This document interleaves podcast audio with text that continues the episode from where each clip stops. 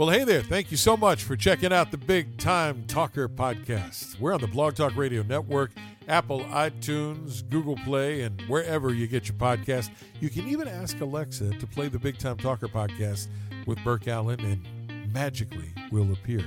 We're live in Washington, D.C. today, and uh, SpeakerMatch.com is the sponsor of the Big Time Talker podcast. They're the world's largest online virtual speakers bureau. If you're a speaker or a meeting planner, get together and find one another on speakermatch.com. Steve Hughes is our guest today on the Big Time Talker podcast. He is, in fact, a professional speaker with nary a platform to speak on because of COVID. We're going to get into that and also get into his background in speaking, which, if I understand it, began with a breakfast item. Steve Hughes, welcome to the program. Thanks so much. Yes, actually, it did start with a breakfast item, um, and uh, and kind of a dare as well. So it's a, it was a very organic, interesting story of how how professional speaking found me. Now, what were you doing before the aforementioned breakfast item?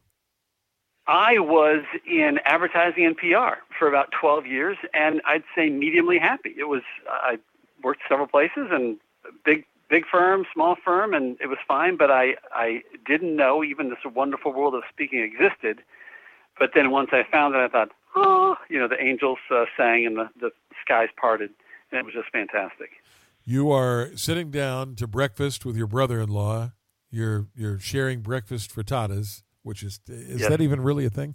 Um, and I'm not sure if it is. It's just, but it was that day. it was that day, and immediately immediately he throws down the the gauntlet and says to you what? He says, um, "You might think you're kind of funny," and I thought I was. Uh, he said, "But you're nothing in my book until you do some stand-up comedy." And so basically, dared me to do some uh, go to an open mic night, which I'd never done before. And I, you know, I, at first I was offended, like I don't have to go on stage to prove prove I'm funny. but it, How but dare it, you? hung with me. exactly. Yes. Who, you, who do you think you are? And pay for my frittata.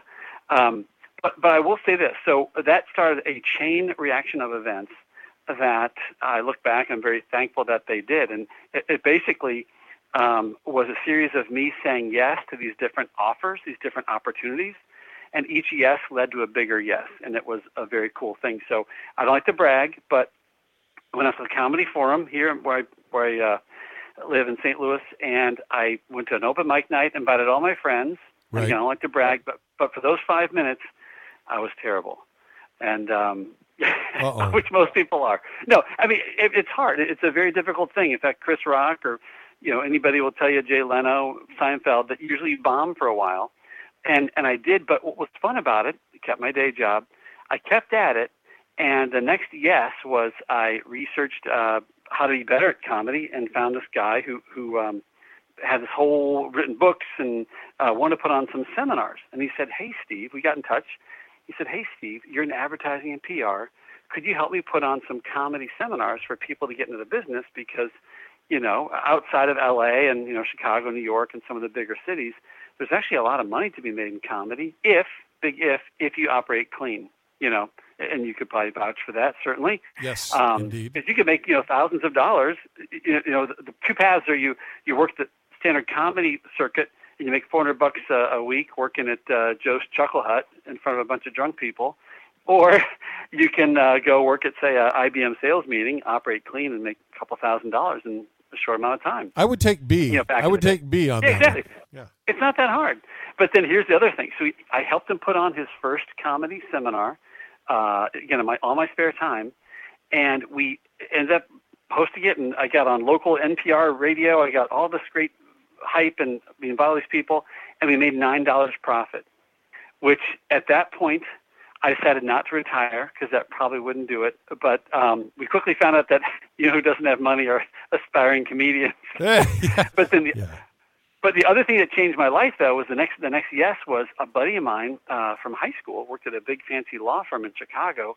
Found out about this and said, "Hey, Steve, I heard about your your comedy seminar thing. Could you?" Um, and this is a question. Could you come up uh, to our firm and over lunch one day? Could you make all of our lawyers funny? Now, see, there's money to be made there, but I'm not sure that you could actually make someone funny uh, any more than than they already are. So, did you take that challenge? That's, I did. Well, here's what's funny. I did, and you had the exact same answer I did. I said I can't make somebody funny as much. You know, I can make them taller, or I can you know, cure Yeah, cancer, exactly. or you know, I don't do I don't do personality transplants. I said, well, what do you what do you really want? Like, what what's your problem? You know, classic speaker, you know, meeting planner, organizer question. What, what do you what's your problem? What are you trying to solve? He said, we're really good at what we do. We're super smart, but we're not that good at talking to humans. And um, and and communicating our ideas. So, well, okay, that I can do. I can maybe throw in some humor, but I'm not going to turn them into comedy club people. He says, no, that'd be perfect. And so I went up there. They paid me nicely, put me in a nice hotel, and flew me up. And I came back, and I, I'll never forget. I came in and told my wife, I said, hey, if I did enough of these things, I think we could, you know, pay the bills. And um, she was amazingly so. She was awesome and said, 100% supportive, and said that'd be great. You know, I so we, it. so I quit my job about five, maybe five months later, and I really did the thing where I jumped out of the nest. I know there's a lot of people who make the transition from you know corporate full time working job to speaker over time. I kind of jumped out and, and, and didn't even check if I had a parachute or not. But you know, I just, I just knew I had to go for it. So uh, that was 2005, and so I've uh, been doing it ever since. Steve Hughes is our guest today on the Big Time Talker podcast. If you want to check out Steve and his story, go to hityourstride.com. Hityourstride.com. Um, I think that's really interesting that, that the law firm guy, your buddy from the law firm in Chicago, had the presence of mind to realize that there really is such a thing as doctor lawyer talk, and those guys talking right over uh, everyday human Yep. beings, and, and they needed to get some help with that. Um, now that you've been doing this for a minute, do you think that that most people can be taught to uh, to speak and and you know carry out verbal communications uh, at, at an improved level? Is this something that's teachable for ninety nine percent of us, or or do you kind of have to have you know some core qualities in there? I I'd say absolutely for the 99% we can move the needle pretty far and really help someone get improve dramatically.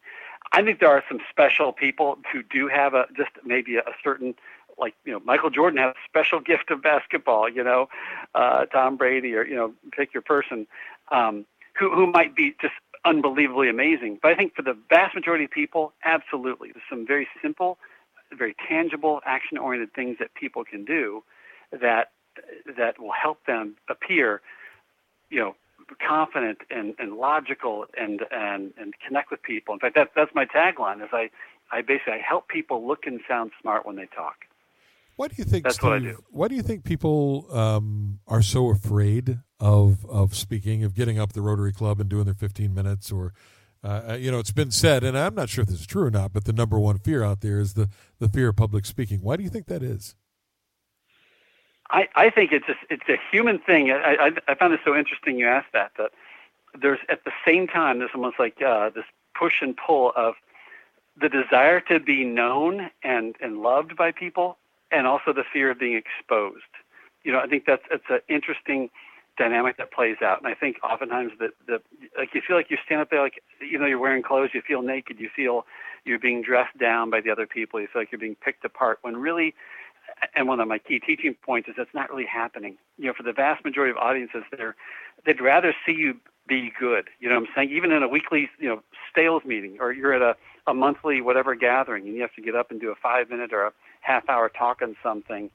People aren't sitting there going, "Man, I hope this guy sucks. Man, I hope, I hope she's terrible." You know, and I hope I hope the next half hour is just excruciating, like jab a fork in your eye, painful. Um, no, most of the time they're like, gosh, if I have to be here anyway, I hope I hope she's good. I hope this guy's good.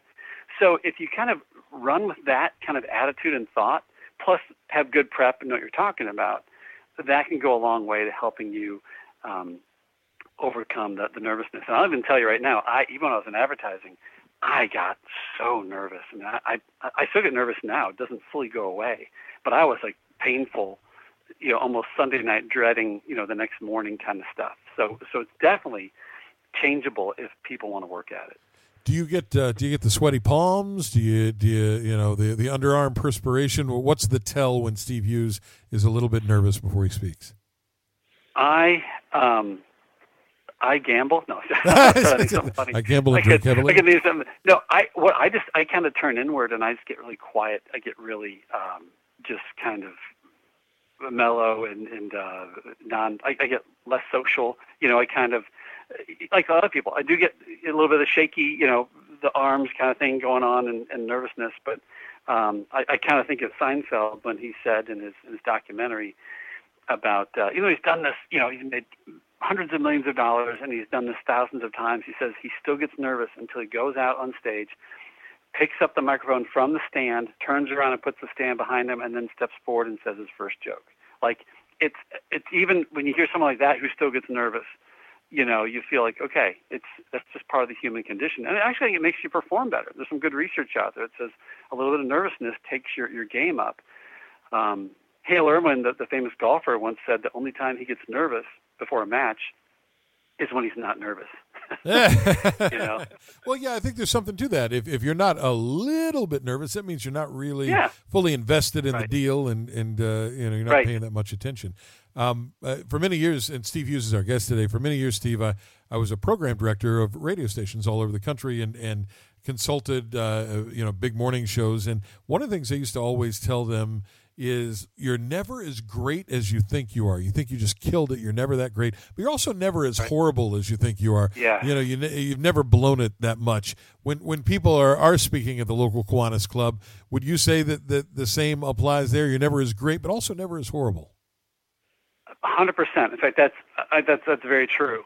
And what I find so interesting for most people and a lot of speakers is you get, let's say you speak in a group of uh, you know professional speakers in front of several hundred people, and they find that one, and they're they're going crazy. They're clapping, they're laughing, they're loving it, and they find the one or two people in the audience who aren't happy, and they always assume it's about them, and it and it, it isn't. You know, I always say, hey, if you if you see some in the audience and they they have a disgruntled look on on their face, it it, it may not be you. It, it, they might have gas. I mean, you know, who knows? That's right. You know, anything. Uh, but yes, I, that, that's a great point. Yeah.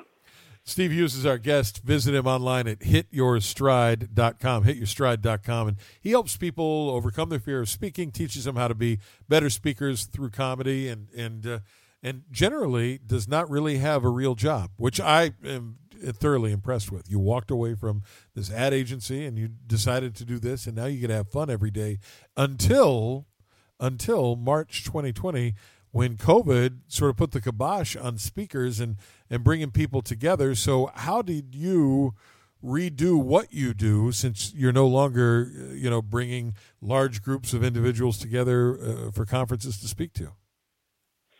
Well, first of all, I appreciate you bringing up that extra painful part of my past. Uh, my pleasure. Happy to do it. no, no, it's we all went through it. It, it was tough, and I'll just add, we we all have our different journeys and our struggles. I mine was I'd say accentuated by literally the week before the lockdown, my father died of pancreatic cancer. Oh, man.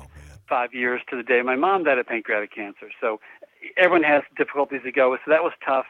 Then a friend of mine in my improv troupe uh, died of COVID, and then the lockdown happens. And I, I was flirting with, with I don't really know, I can't say for sure, but I was it was hard to get out of bed and I don't really know what clinical depression is, but it was it was tough. Sure. And so um so for a couple of weeks I was like, oh, I didn't know what to do. And then actually a friend of mine who who actually happens to be a pastor. We were we were talking, and he said, you know, Steve, think of think of your clients as your neighbors. Like I always thought about you think of your neighbor, help your neighbor out, you know, shovel their driveway or you know, be nice to your neighbor. I never thought of my clients as neighbors, and so I suddenly had this this idea, kind of this like switch in my mind about how I looked at my business because about at that in that March April a huge part of my year just dried up. Either it got postponed to the following year, or the budget went away, or uh, you know, it just it just was was a wasteland. Sure. And so then I thought of, um, uh, uh, gosh, in 2011 here in beautiful Missouri, in, in Joplin, there were some tornadoes that swept through and basically leveled the town. It was I pretty remember bad, that very well. Sure. Yeah. So um, it was very common for organizations to to to grab a busload of people, and my, my church included. We go down once, you know, every now and then, and, and bring them some lumber and, and help out. And how can we how can we rebuild? And so I took the idea of what about calling up my clients and some and, and key prospects and saying, hey, you know what? Instead of hey, how are you doing? What's going on? I basically said, um, here I am. How can I help? Can I'd be happy to offer you a free virtual program? What what would you like? And I, what was a beautiful thing for me was I had two already in the bag, ready to go virtual programs. Actually, one I've been doing since 2008. One on how to communicate virtually, and the other is how to how to use improv uh, to be more resilient when the unexpected happens. And I got to tell you, that completely changed my outlook because suddenly I could have these conversations, and not everybody took me up on it. That's fine, but I probably did close to 40 plus, for, you know, maybe almost 50 free gigs in a, in a short amount of time. And the cool thing about that was so often I get done with the free gig, either with a client or a prospect, and they'd say, "Hey, what do you normally charge? And uh, what do you do here?" And it led to business. So it truly was that give with no strings attached. No, no, I, I completely. This is we can walk away and we never talk again. But so many people said, "Man, Steve, I appreciate you put yourself out there and giving of yourself and providing this value to our staff or our organization." And then they felt, uh, "Hey, when things turn around or when the budgets open up or even tomorrow, uh, we'd like to bring you in." And so that was just that to me was a was a a real pivotal moment of me kind of talk about going inward, like before nervous before a speech, and kind of just like shrinking up and, and shriveling away, versus standing up and kind of boldly going forward and saying, okay, how can I kind of fight back against the madness and actually live out what I what I talk about, which is See, rare, right? That, Most though. speakers need to, you know, so. No, that's I think that's fantastic, and and you know you you give it away, but when you give it away, you're exposed in front of a whole lot of people that that may not normally get to see you and and you know it, it, it, sounds maybe a little boy scoutish but i've always thought Steve, yeah. that that you know you do unto others and is a real thing. And you absolutely. you know you you put it out there and and you offer to help people and, and it comes back to you tenfold. It always has for me. So uh, steve 100%. hughes is our guest today. The the website is hityourstride.com uh, steve is an accomplished author and uh, and uh, speaker and uh, all around good guy who does something that, that I don't know a whole ton about. And I wanted to ask you about um, your work in, in as you, you coach people and you teach them how to communicate better in improv. You know, I've seen whose line is it anyway, and I've watched a couple right. of, of DC improv shows. But but tell me, uh, you know, realistically, how that helps people communicate. Well, I appreciate that. So the cool thing about improv, and yes, most people have seen the TV show or they've gone to an improv or done Second City, and you think it's just a bunch of people yucking up and being silly on the spot. And, and there's an aspect of that certainly. But what I was surprised to find out, having started, so, so I did I did stand up for, for early on, then I shifted to improv, gosh, maybe about five or so years ago. And improv actually, it's it's a group, it's a team of, of folks working together who follow an ironclad set of rules, and it's, it's actually through those rules that they that provides freedom, which is so interesting. And so the, the best way to think of it, I like to think of it as a dance. Like if you and I together we're, we're in a scene together, and they, we get a suggestion. Let's just say the, the fr- suggestion is French fries. Whatever you would say or do, or, or an accent or a motion or an action, or whatever you'd say towards me is considered an offer. Like that, just whatever you just that's an offer then it's my job, ironclad rule, my ironclad job as, as your scene partner to accept that, to, no matter what you accept it, whether I like it or not, and then add or build onto it. So, so improvers would call that yes and. You know, so I yes your your suggestion, and I add to it. I like to think of it also as accept and build. I accept whatever happens, and you build onto it. So now we translate that to everyday communication, or certainly to, to presentations no matter what happens, even if your nervousness, even if your time gets cut short, whatever goes on, whatever is put forward to you, uh, more likely, let's say, a conversational partner, whatever they say or do, if your first attitude is to accept what they give, even if it's, a, even if it's something you don't really enjoy, but you accept by, by accepting what they put out there, it, at the same time, it honors, it validates, it, it, um, it, it, it, cel- it celebrates and honors the person and what they, they bring to the table. And there's all this talk lately, and, and, for a long time, but even more so now about diversity and inclusion and, and equity. And talk about one of the best moves you can do if you don't have the ability to change your organization from a top down level. If every one of us could be in that mode of whoever says or speaks or offers something to us, whether they're above us, below us, beside us, different from us, background, whatever, if we could accept and honor their, their, their offer and then add to it, man, that's when really cool stuff starts to happen. You know, just learning how to do that bob and weave and that dance that you talked about, uh, it makes you so much quicker and, and uh, so much better communicator. It makes perfect sense to me. Um, Steve Hughes is our guest today, and, and if you visit him online, he's actually got a free report 17 ways to combat public speaking nerves so if you are one of those people where speaking uh, you know is scarier than a big hairy spider or a slithery snake there's a free report you can download on uh, on uh, hityourstride.com hey steve I, i'm based here in washington can i add something real quick before you go any further the other other key aspect of what makes that work is and this is one of the things that, that most people who come to say to an improv class early on, they kind of freak out because you think, my goodness, what if you say or do something and my mind goes blank and I don't know what to say? Like, I'm, I, I don't know what to say. They freed us up by, by um, talking about that in improv, and actually it's so true even in regular conversation, is that, is that there are no mistakes. You can't make a mistake. Now, yes, of course, you can make a mistake on a weekly report or on a, you know, on a accounts payable, something or other. You can make a mistake, but in general, if you're having a conversation, it's sometimes the mistake or the thing that you didn't expect to have happen that leads to a tremendous scene, or it's the thing that you didn't expect, or the the constraint that was thrown at you that that you didn't see coming from from left field. That suddenly you say, okay, great, let me do something cool with it. In fact, I love the quote by Miles Davis, the great jazz um, trumpeter, who said, you know, because think about jazz, it's so often it's, it's all about improv. You're you're improv improvising back and forth. But he said, don't fear mistakes because there aren't any. If you hit a wrong note, it's the next note you play that determines whether it was good or bad. So keep playing. So I so I think about that. So people get nervous speaking. Well, what if I say the wrong thing? So what? You say the wrong thing. You know, hiccup. You, you, you dangle a participle. You you say the opposite of what you meant to say. It's what you do next that either blows it up into full blown full blown explosion of badness, or hey, you know, what, didn't mean to say that. Let's move on. And that, to me, that combined with a yes and is what really can help propel both a speaker, a conversational partner, a team with that attitude to, to new heights. Makes sense. Steve Hughes, our guest today on the Big Time Talker podcast, powered by SpeakerMatch.com. Steve joins us from St. Louis, Missouri. And uh, as we record this podcast, Steve, just this week, uh, very famous Missouri native, very famous speaker, Rush Limbaugh, passed away. And and uh, as somebody who's based here in the nation's capital, I've been thinking a lot in the last couple of months about how much words matter. Um, you know, the, yeah. the, president went through, uh, President Trump went through a second impeachment trial. Uh, based on the words he used uh, in that January 6th speech and, and how much those may or may not have influenced the, the storming of the Capitol.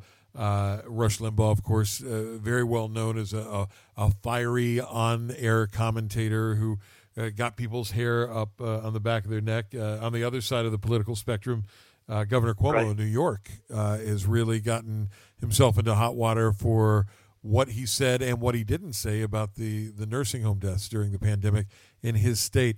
Um, in your experience as somebody who does this for a living, how much do words matter?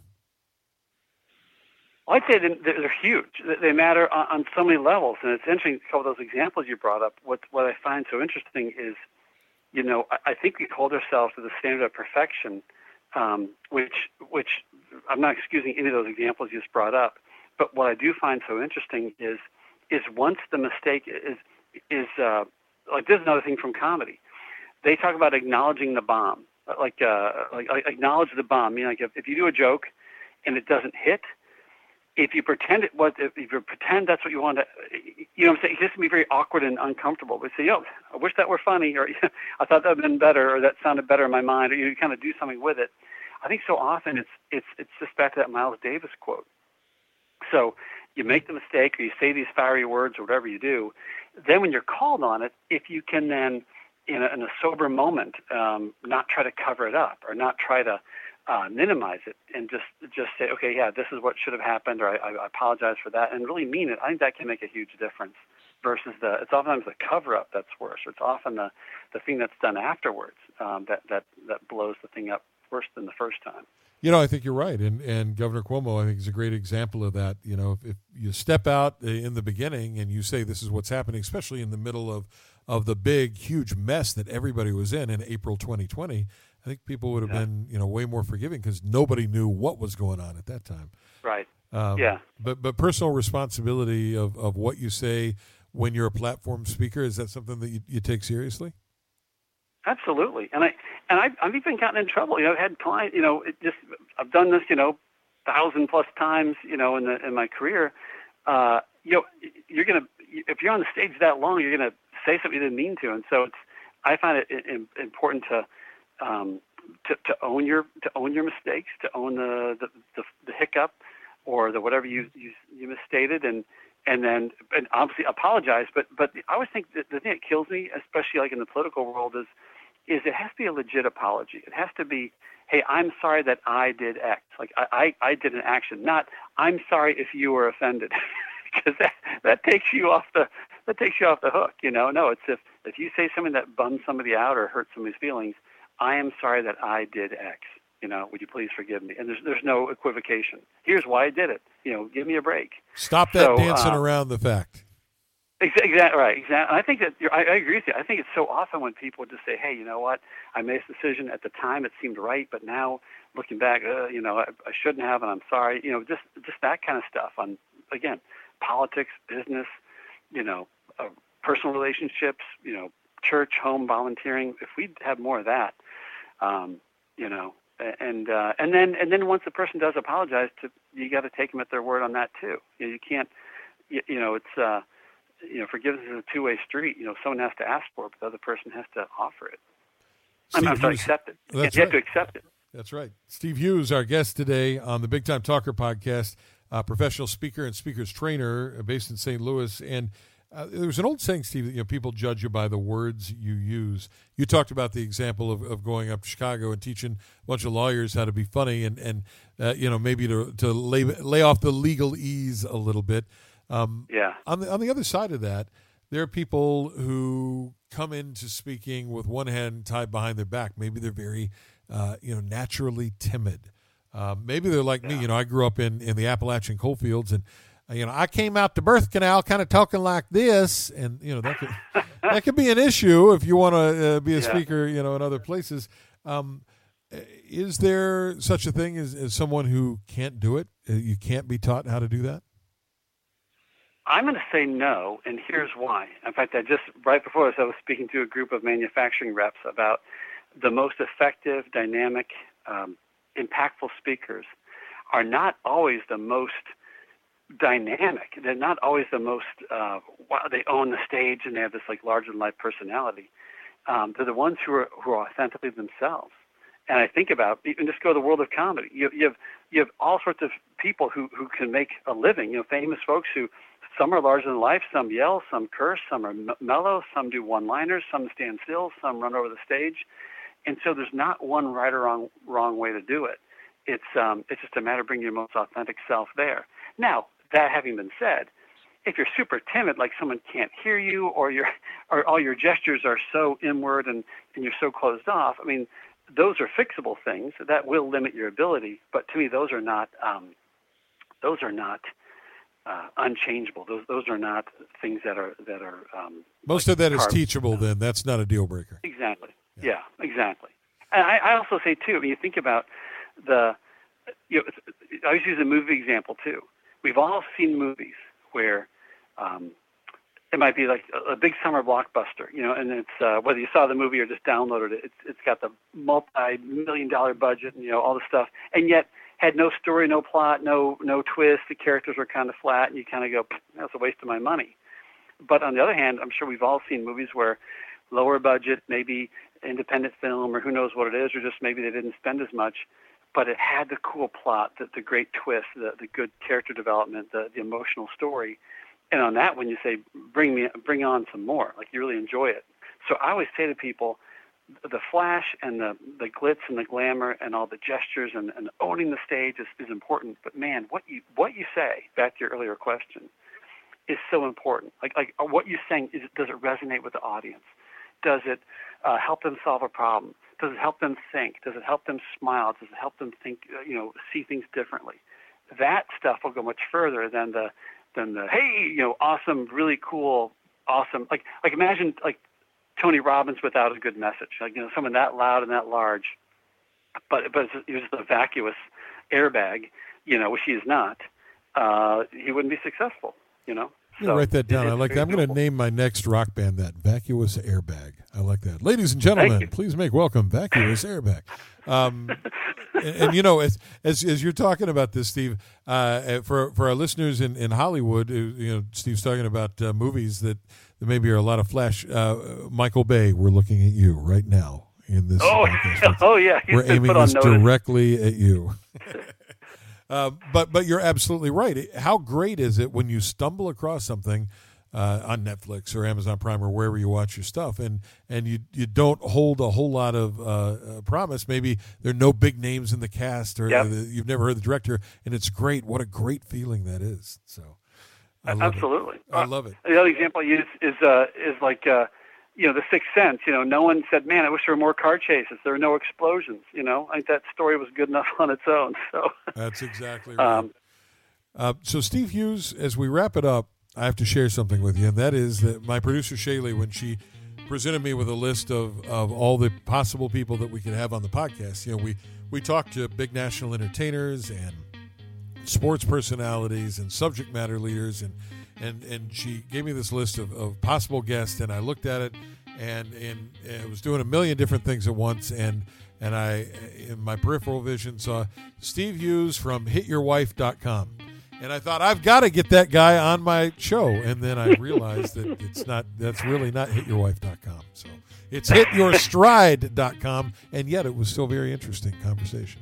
That's true. Yeah, I have gotten people joking, "Hit your bride," you know that kind of thing. Like, no, not a good thing. But uh, ixnay on the bride egg. Well, you know the funny part about "Hit Your Stride," even the name was uh, when I when I started this whole thing, SteveHughes.com was taken. So I was looking around, and I've always been I've been a lifelong runner, not as much lately because of some physical issues, but but HitYourStride.com was just sitting there, and I figured that's what I help people do, and it just ended up being a, a wonderful. Uh, again, I, I took the limitation of I couldn't use my name. What's the next thing I could come up with? And actually, I probably came up with a better name for my company than, than just the Steve Hughes Show.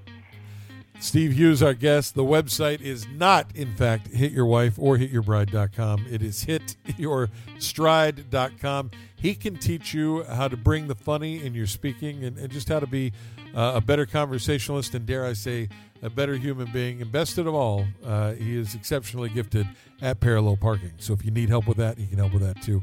Thanks for being on the show today. Sure.